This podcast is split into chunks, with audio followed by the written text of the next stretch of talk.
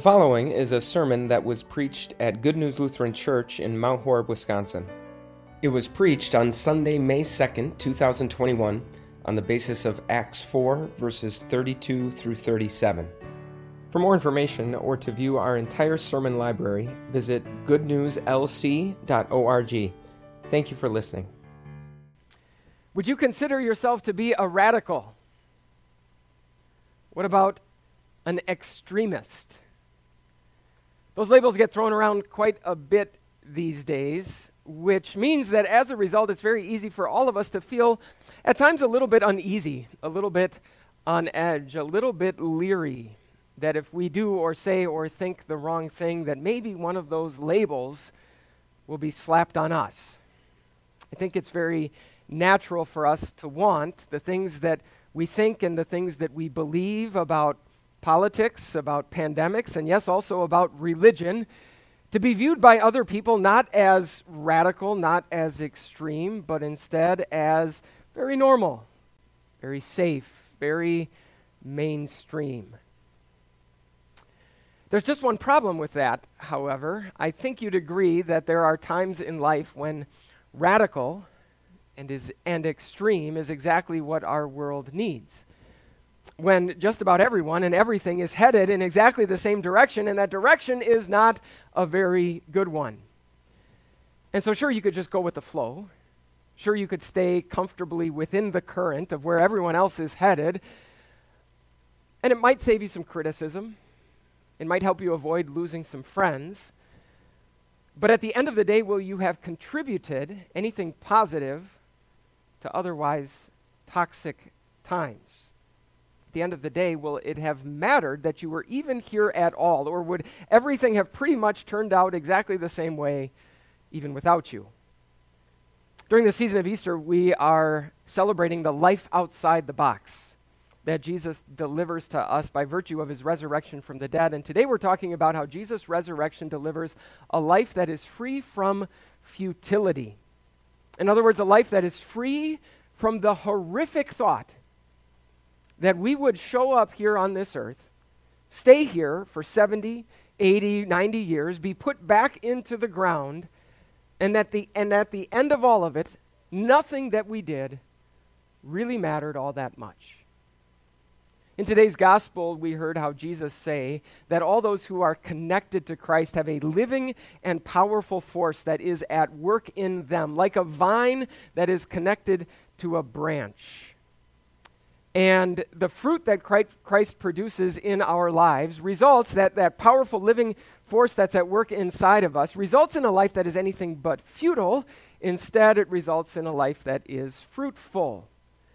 And as we look at these verses from Acts that are in front of us this morning, we're going to see that very often the fruit that Christians produce is, in fact, radical. It is, in fact, extreme. It is very different from what you see out in the rest of the world, and yet at the very same time, this radical extreme fruit is exactly what the world needs from us as Christians. As we look at these verses from Acts chapter 4 this morning, we're going to see that the world needs Christians to be more radical, not less.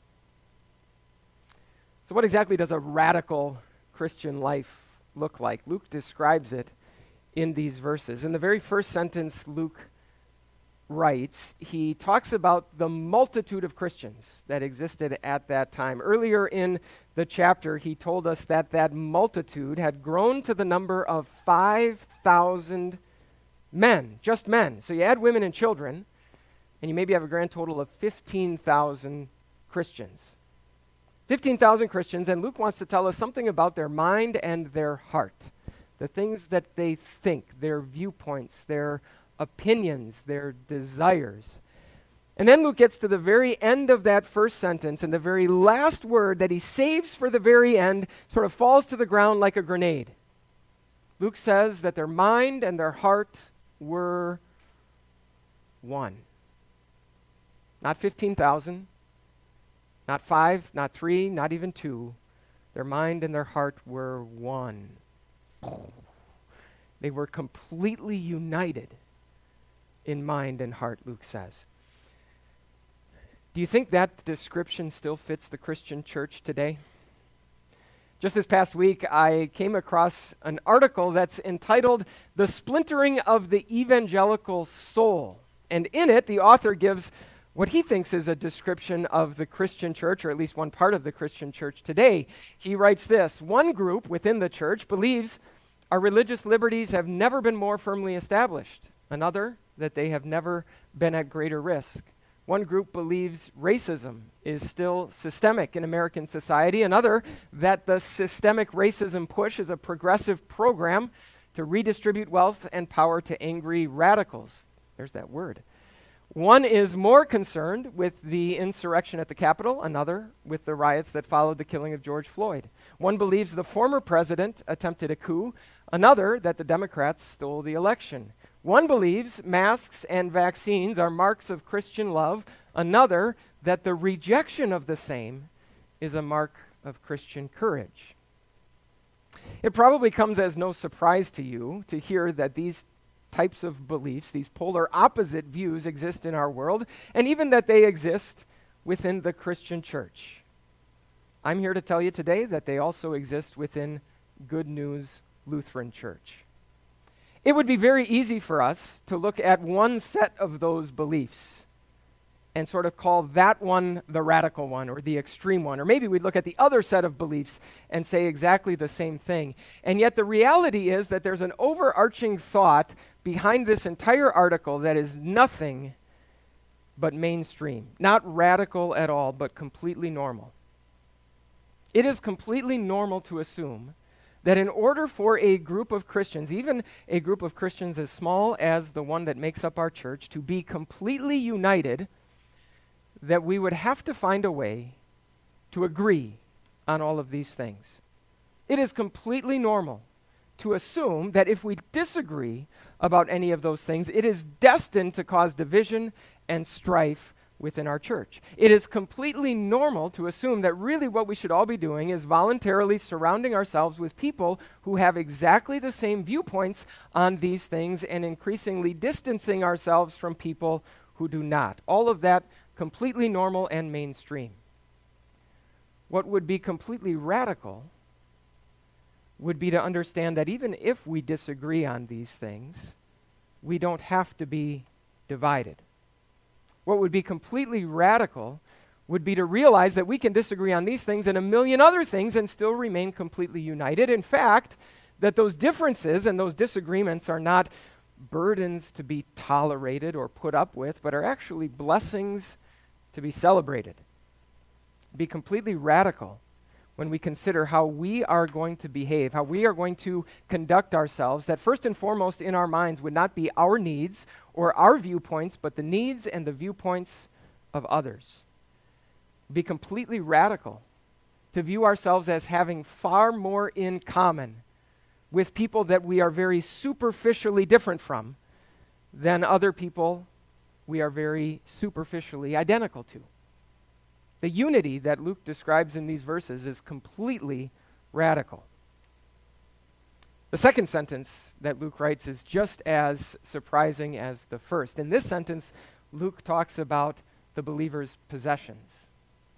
Do you think 15,000 different Christians have a lot of different viewpoints? They also have a lot of different possessions and levels of possessions and types of possessions. No doubt some had a great deal, no doubt some had very little. And yet Luke tells us that whether it was a piece of real estate or a family heirloom, all of the believers, every single Christian in those days, viewed those possessions not as property that was personal, but instead, and again, sort of letting the very last word of the sentence fall to the ground like a grenade, Luke tells us that they all viewed their possessions as communal. What belonged to one belonged to all. Once again, do you think that that description is fitting of the Christian church today?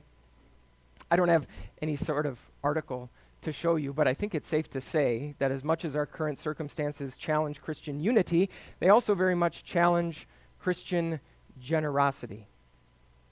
As a result of economic shutdowns and slowdowns, many people have had their hours reduced, their salary reduced, maybe even loss of income altogether. And at the very same time, the conversation in our country about how much wealth a person should be allowed to have versus who should be taxed, how much, and for what purpose has never been more contentious. And again, it would be very easy for us to assume that one position or another in that whole debate is the radical one and the extreme one. Maybe, for example, we would be tempted to think that the radical position is the person who believes that basically all taxation is theft. That each one of us should be allowed to hold on to our possessions, our hard earned money, no matter what, and spend it however we would like. Or maybe we'd be tempted to think that the radical or extreme position is the person who thinks just the opposite that in the wealthiest country that has ever existed on planet Earth, nobody should be in poverty. We should be able to just give out things like free childcare, free health care, free education. In reality, neither one of those positions is all that extreme or radical. Do you know what is?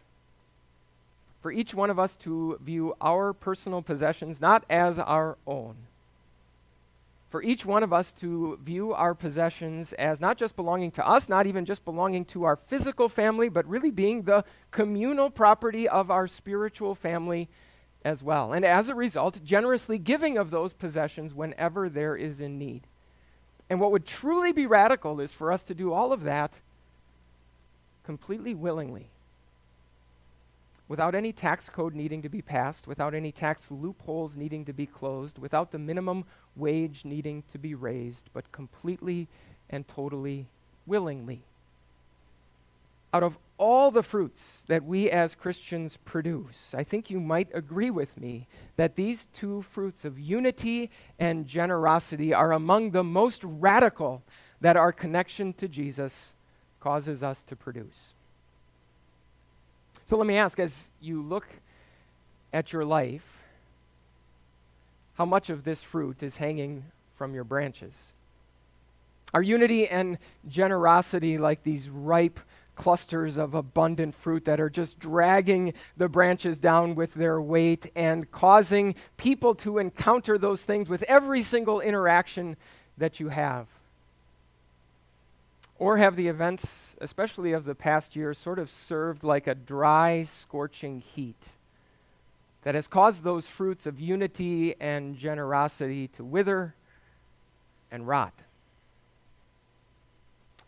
I hate to be the bearer of bad news, but if you ask me, as much as the past year or so has been difficult, I don't think any days in the shade are lying ahead of us. I think more scorching heat is in the forecast as COVID cases go down and vaccine rates go up? How are you going to feel about? How are you going to view the Christian who still thinks that we should be wearing masks all the time, no matter what, wherever we go? How are you going to view the Christian who thinks that the time for wearing masks has come to an end, if it ever existed at all? As the stimulus checks stop coming, but income is still down and everything gets more and more expensive. How cautious, how protective are you going to get of your pers- personal possessions, including the amount that you generously contribute to support the ministry of our church? Unity and generosity are radical, extreme fruits that are produced by those who are connected to Christ. And so it's no wonder that at times we look at our lives and we don't see a whole lot of them. But thankfully, in these verses, Luke doesn't just describe these radical fruits that Christians produce, he also describes their very radical root that they spring from. Where does all of this unity and generosity come from? Here's what Luke says With great power, the apostles continued to testify to the resurrection of the Lord Jesus.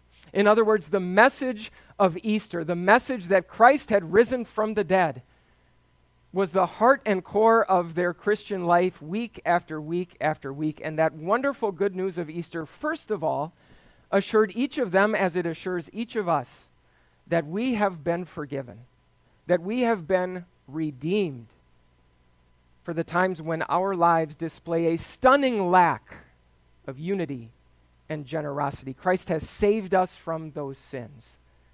But Luke also points out how that same message of Easter is a powerful and living force at work in our lives. In fact, it is the very reason these Christians showed such unity and generosity. In fact, it's what made that unity and generosity so very radical. So far in this sermon, you've probably figured out that I've been using that word radical as a near synonym for the word extreme. But maybe you also know that the word radical refers to something that is produced directly from a root. You might recall in math class how an expression that includes a root, like a square root, for example, is known as a radical expression. And so, where does all of this unity and where does all of this generosity come from? What makes it so radical? Well, it is produced directly from this root of Easter, of Jesus' resurrection from the dead. I mean, think about it for a second. I think we have a fairly easy time among ourselves disagreeing about which football team we should be cheering for and what's the best show on Netflix right now. That doesn't in any way cause division or strife within our congregation. Why? Because I think we all realize that in the grand scheme of things, those things don't matter a whole lot. Well, call me crazy, but maybe, just maybe, in the grand scheme of things, presidential elections and pandemic policies and the proper plan for policing in our country can kind of be described the same way. Ah, but Pastor, those things are way more important than football games and TV shows, aren't they? Those are matters of life and death. Yes, I suppose they are. And if we lived in a world that was limited by death, those would be the most important things we could possibly discuss. And any disagreement on those things would rightly lead to division and anger and strife. But last I checked, our world is not limited by death. Last I checked, Jesus has torn down the walls of the grave. Last I checked, Jesus came to give us a life that is outside the box, which means that even disagreements about matters of life and death need not divide us. The radical root of Jesus' resurrection from the dead produces that radical fruit of unity. And it does the very same thing with generosity.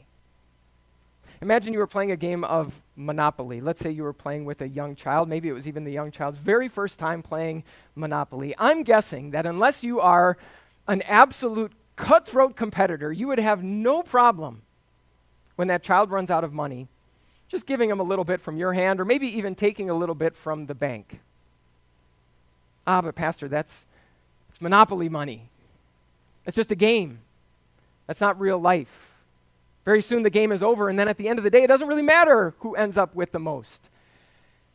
Yes, I suppose that that's true. But in the very same way, Jesus' resurrection has exactly the same effect on what we call real life. Yes, real life is something for us to enjoy while it lasts, including the blessings that Christ gives us. But real life is also something that's going to come to an end very quickly. And Jesus' resurrection means that the size of our estate when our life comes to an end is of relatively little consequence. This radical root of Jesus' resurrection from the dead produces the radical fruit of generosity too. And it's a good thing that it does, because as I said at the beginning, it's exactly what the world needs from us as Christians. After describing the radical way in which these Christians lived, Luke goes on to make a, a statement about them. He says that great grace, great favor was upon them. There's actually some disagreement among scholars about whether that refers to the grace of God, his, his undeserved love for them that caused him to send Jesus, or whether it refers to the favor that people showed to them in response to this way in which these Christians were living. Some people actually think Luke intentionally left it ambiguous to include both.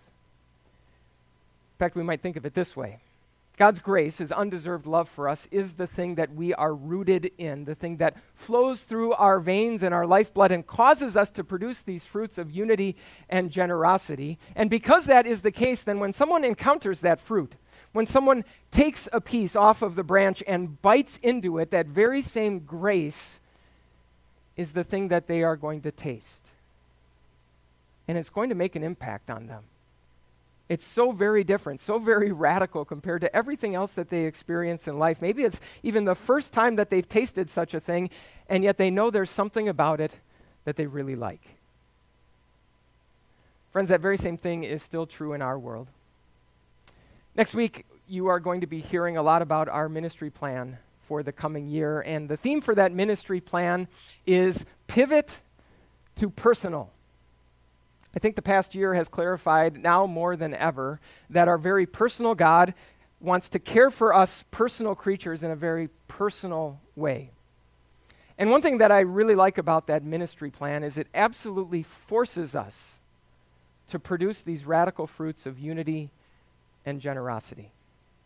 If it is, in fact, our plan that we don't want Christians to just spend the rest of time sitting by themselves in their home receiving spiritual content via the internet, but that we actually want to get together in the same place, then we better know how to produce some unity.